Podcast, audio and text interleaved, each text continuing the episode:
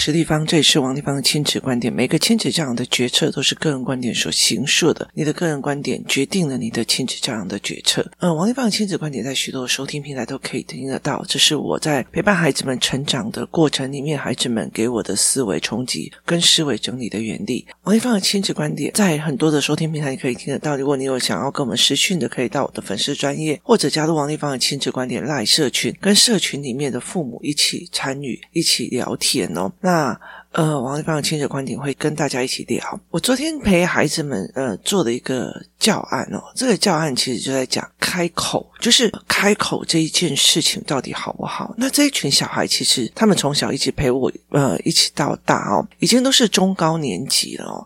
那这个教案原本是要给孩子们的，就是其实是给就是语言班美玲老师的语言班。美玲老师的语言班呢，他们有。呃，全部一起就是下课之后，就是如果说你全部二十几堂课你都都上完了，然后我们就有送一份教案。这份的教案呢，是让这一群父母们可以回家带孩子们去理解能够开口说跟不能够开口说的好处跟坏处哦。就是这一个人能够开口说，他的好处跟坏处各是什么？另外还有一个点叫做，这个人能够开口说。跟不能开口说各自损失了什么哦？那呃，因为他们是比较高阶班的哦，所以其实我在给他们的教案又更多的一点哦。例如说，我今天车里面冷气很冷，好，那呃，我想要把它温度调深一点，好，那我要不要开口说？我开口说，我或许可以得到我要的。例如说，司机可能就会把冷气调的。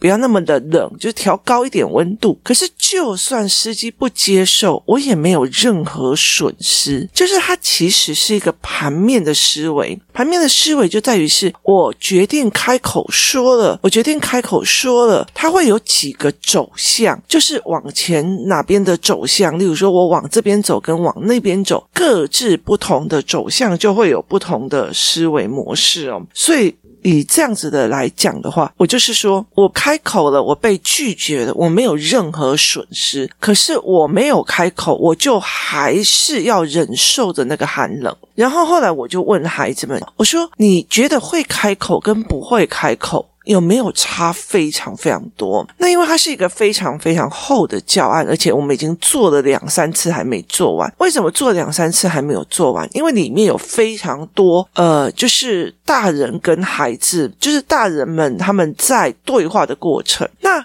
我常常会在讲哦，孩子不可能去做到他认知以外的事情哦，就是他没有办法去做认知以外的事情，然后大人也没有办法去做他认知以外的事情。例如说，呃，最近我常常在看一个影片跟一两个书籍哦，那呃。我就觉得非常有趣哦，为什么？为什么？因为以前哦，那个泰剧有一个叫《天生一对》的泰剧，是那个就是穿越剧。以前我在学宗教、政治、经济学的时候，我有点搞不太懂，就是呃，他们的灵魂观跟我们的灵魂观，我搞不懂灵魂的逻辑哦。那那一出泰剧是在去年的时候我看到，然后我就真的把所有就是所谓的佛教的灵魂逻辑给。贯通了，对我来讲，它是一个思维性的逻辑的，呃，甚至一个宗教、经济、政治学。可是对很多人来讲，它就是一个谈恋爱的剧。好，所以其实，在很多的事情里面，我的认知是思维想法式的，可是很多人并不是这样子，所以他没有办法去理解这一块哦。那那个时候，我带动了我去了解他们的文化体系跟文化的思维。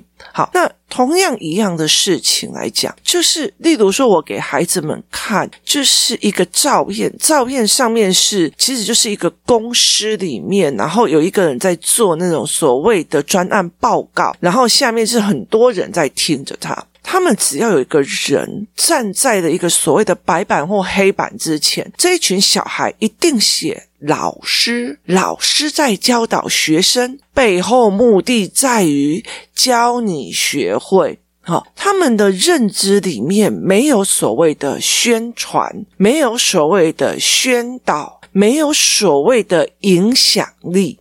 好，所以后来我那天在陪孩子的过程里面，我就陪他们看影响力，因为呃，之前就我觉得在很多的概念里面，孩子没有办法去看所谓的影响力。影响力的概念在于是说，以天生一对来讲，它虽然是穿越剧，可是它里面非常多的在讲前世今生的一个呃逻辑思维。这些人是因为他们在历史上存在的一个。影响力，他在这个时候做的一个选择，影响了后代的泰国发展，包括他们是做的所谓的那种语言，就是语言发音泰文的语言发音书的那位先生，所以他用的是影响力。那他们当他们在看的时候，他们没有办法去理解这个人站在前面里面的影响力是什么，然后他们也没有办法去理解奥巴马站在一个新闻发布会的时在跟全世界对话、开记者会的时候，他其实要的是一个宣导信任加上影响力。那很多的人其实不会去想到这一块，然后包括是说我今天做的这个决策，我后面的影响是什么？他们没有这个思维，他们用他们认知的方式去看这一个世界，也就是他们用他们认知的一个模式去理解这个世界到底在做什么。所以他们从头到尾，只要有人在前面讲一个呃技术。或者讲一个什么事情，只要有人站在黑板白板前面，他们一律统称老师，一律统称老师哦。所以这就是孩子们他们没有办法去跳脱他们认知去处理事情的一个原因哦。所以其实我常常跟很多人在讲哦，非常非常可惜的一件事情在于是。这一个年代的孩子，他们是会越来越走入死胡同的。为什么会这样子讲哦？就是你看现在的孩子哦，就是尤其是这一代，他们一出生没多久就要。戴着口罩过日子，戴着口罩的时候很难看到人的脸跟表情去揣摩意识。那揣摩意识的时候，很多的人又告诉父母一定要同理孩子，所以其实很多时候他就觉得全世界都应该就应该知道我在想什么，或者我在委屈什么，或我在不爽什么。可是当他们到了国高中没有这一个人的时候，大家都给他的是要求，而并不是同理的安慰的时候，他的忧。忧郁就会受不了，为什么？因为他认知是全世界的人都要这样协助我。好，当他小时候不讲话的时候，你就觉得害羞。可是其实他是像美玲老师这边语言课有办法这样子上来的，他练上来的，然后甚至还要有游戏团，还要有课程，或者是有练习的。可是现在的孩子早上七点进去学校之后，接下来每一节都是被安排好好的，就是被安排好好的，他是操作的，他是。呃，往前往后的，所以他其实没有办法去跟人家对谈，他甚至很难去了解说，原来在这一群里面，同样一张照片，每一个人的思维模式都不一样，所以他们会觉得这个人怎么可以那样？那个人怎么可以这样？这个人怎么可以这样？就是他们没有看到人的丰富多样性。甚至他们没有办法去看到想法，所有的点都在于是不是我对，就是我错。为了要让证明我对，所以我就要说，可是你当初做了什么事情？可是你当初说什么？可是你当初怎样？而不是在事情本身怎么处理掉。所以其实他不是你对，就是我错。那下课了之后，以前我们下课哦，都还会在那个街上乱玩乱跑哦。可是他们下课了之后，就是回家，或者是说去安亲班，然后做完作业，安亲班之后，英语班、美术班，然后超前补习。班好，所以他们其实，在人与人之间的对话其实是没有。他们努力的这么的久，他们努力了这么的久，考上了一个最好的学校或最优的学校。那他们以为那个学校是终点，可是事实上，学历是起点，就是它是一个起点。你的起点有没有比别人高一点点？这就是这样子的问题哦，它是一个起点，它并不是一个终点。所以很多人其实搞不清楚这一块，很多人出了学校以后，他就没有真的在读书跟进修了。所以它其实是一个起点。当这个起点好给你之后，你接下来就还是要去进修。好，就算他是最好的哈佛毕业的人，他人生难道没有任何的挫折啊？没有，每一个人人生都有很多的挫折、命运或者是思维的思维状况。当他觉得不是啊，我的认知里面，我考上这么好的学校，我就一帆风顺了啊。好，就没有。我那天看到一个影片哦，他在讲一个人，就是。他觉得他爸爸的木工工厂，然后这么的好，为什么后来被机器取代了，然后他就觉得好，那他就进入了一个公司，做了三四十年，就无预警的就被公司 fire 掉了，所以他就非常非常气。然后等到他的呃他的公司就是把他 fire 掉之后，他的女儿又生病了。他女儿生病了之后，医生跟他讲说：“今天我没有办法做，因为我真的好累，我没有办法去做手术。”好，所以后来这一个人他没有办法去面对这么多的。不可控跟问题点，他觉得为什么不可以有永恒？就是我这个工作，我就做到我满，做到我想走为止。我爸爸的手艺就不要有变化，不要有机械进来。为什么是这个样子？后来这一个人用尽了非常多的方法去做了一个连续爆炸案。就是去炸了，包括是说去炸了他们家的弟弟的家庭啊，想要去炸掉当初解雇他的那一个人，去炸了那一个呃，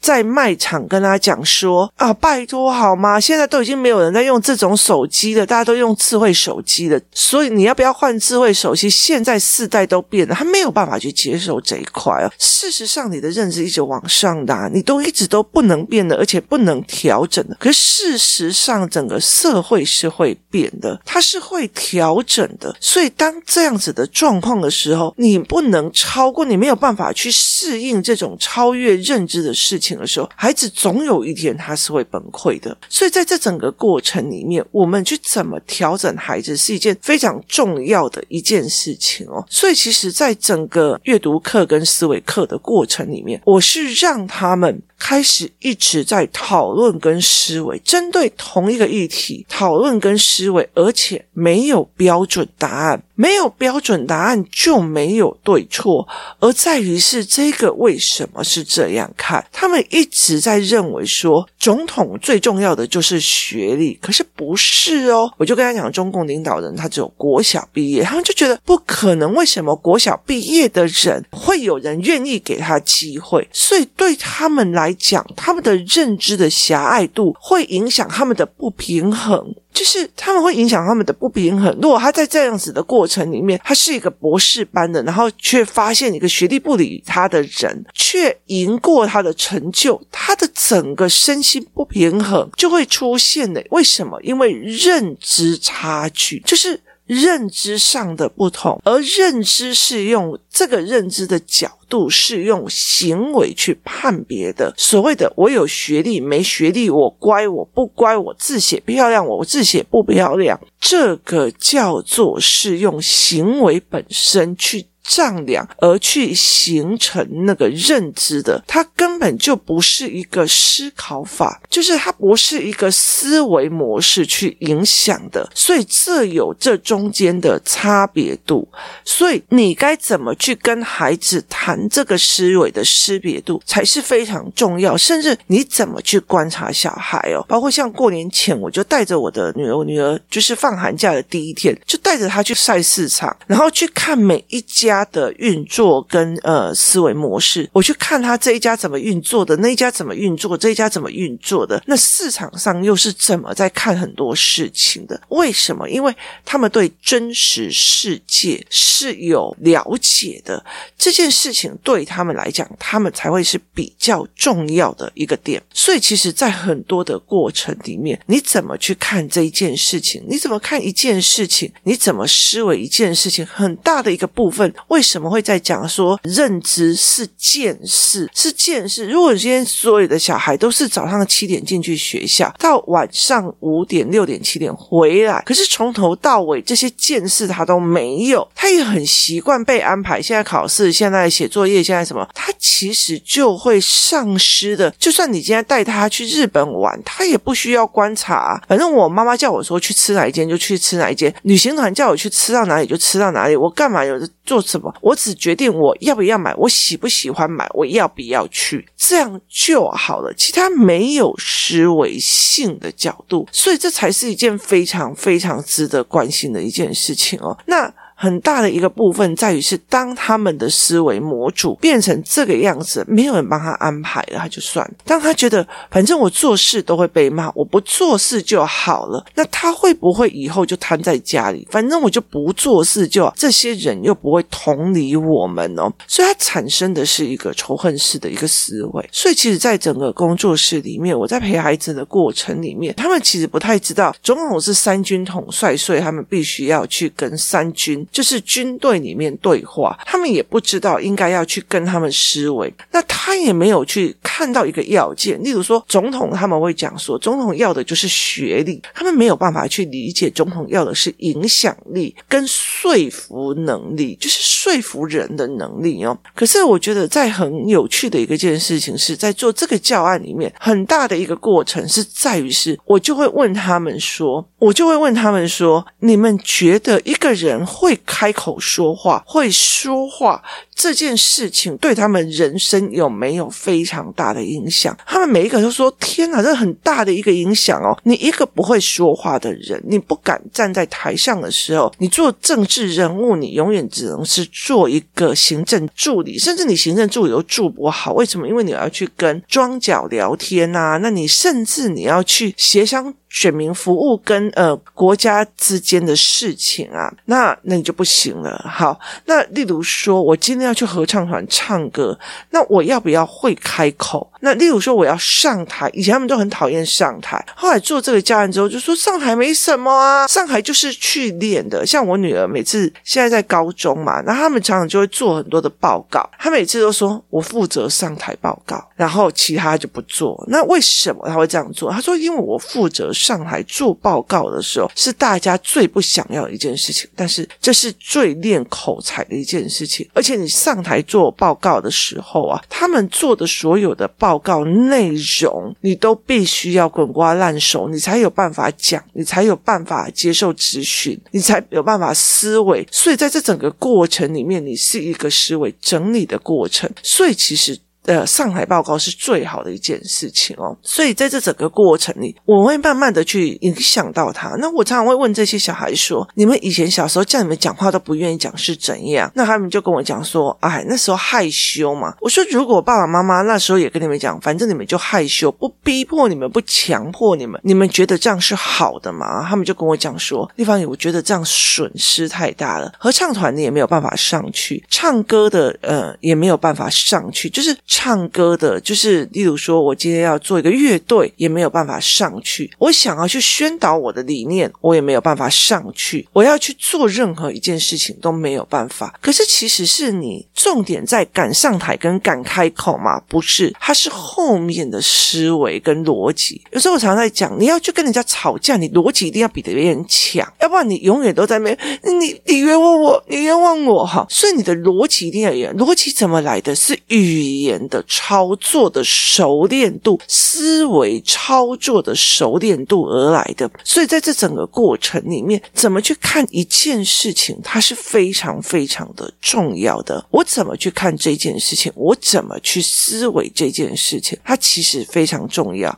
逻辑这件事情，很多人其实就没有在训练，所以这一群小孩，其实现在在这个年代上去的孩子是越来越可怜。为什么？因为他们越来越空虚，他们永远都在被。筛想法跟筛事情，可是他们没有自己的想法跟思维，他们甚至没有机会去听懂别人的思维跟想法。所以有一次在美玲老师的班级里面，我就看到一个一个孩子他在讲：“哦，我们家有养鸭子。”诶好，可是所有的小孩就眼神空洞。诶对我来讲，我就觉得为什么你没有办法去看哇，你家有养鸭子哦，这样是没有办法去想象 image，或者是去听别人说什么。所以其实很多的一件事情是，像阅读班跟语言班，以前我常常做了很多的教案，我希望他们答案写出来。后来我发现有些标准答案型的小孩就更写标准答案。后来我就会希望他们大量的对谈，听别人讲什么。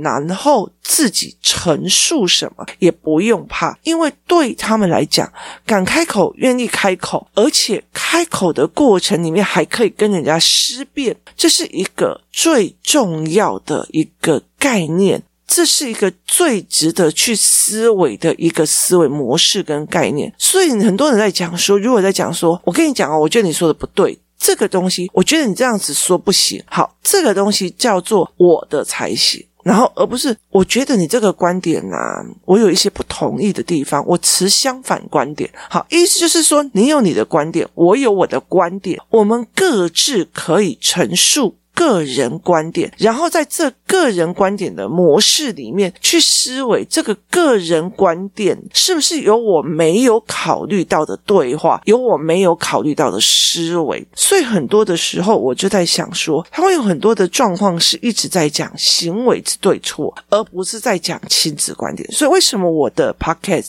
会写出来？这是我的亲子观点，因为其实对一个部落客或者是一个想要呃冲流量的人来讲。他们会常常去各个呃有名的那种地方啊，然后写他们的反应啊、思维，很大的一个原因是在增加曝光率。可是我很少去啊帮人家加油中学生啊或干嘛，下面利用别人的流量然后写这些原因，是因为对我来讲这些没有对错，都是。个人观点、思维的角度在哪里，就是在哪里。所以这是一个非常非常重要的一件事情哦。所以你怎么去看这些个人观点的思维？你怎么去看这些事情？它其实就是一个观点上。很多时候，我觉得事情真的就是没有对错。有时候你就会觉得说，这个人其实他没有真正的去创业过，他没有真正的去看过一些世面，所以其实他会觉得说，他会很老教条的说，你这个老板一定。做的不好，要不然怎么会有人离职？那对我来讲，我就会觉得说不好意思哦，请你搞清楚状况哦。成成立一家公司，以我爸来跟我讲，我爸就会跟我讲，成立一家公司，你最重要就是要试人，就是试别人跟测试人，因为赚钱的时候一定有人眼红，赔钱的时候一定有人美送，所以其实。来来去去是正常的。这两个人，他们各有对错吗？没有。这是两个人，一个是环境只是在做一对一的家教课的人，跟一个环境是坐拥了好几家公司的人，他在。跟你谈的，依照他的经验、他的认知、他的思维来跟你谈的思维的概念，所以其实在这整个过程里面，你的认知决定了你的一切。所以孩子们认知是有状况的，那很大的一个部分是在于是我害羞，大家就应该帮我，还是妈妈知道开口这件事情太重要，所以我要帮你找语言老师，我要帮你找发音老师，我要帮你找所有的老师去让你。敢开口？为什么？因为。呃，不敢开口的，你唱歌只能唱给自己听；不敢开口的，你演讲只能讲给自己听。然后你不可能有任何的影响力去影响这个世界。你比如说你，你不敢开口，你也没有思维，那你就不可能去写文本，我写文书。所以，其实，在很多的扩展是其实语言口才这件事情，我后来在跟孩子们在讲，我是说，你有没有想过一件事情？当初你们也害羞，可是你们的妈妈却选择了这一条不同的路，帮你们练到真的是哦，他们的那。个思维模式真的是，就是思维的逻辑既快速又可以跟你讲哦，跟你聊这样子哦，我觉得真的是一个非常有趣的一个过程哦。今天谢谢大家收听，我们明天见。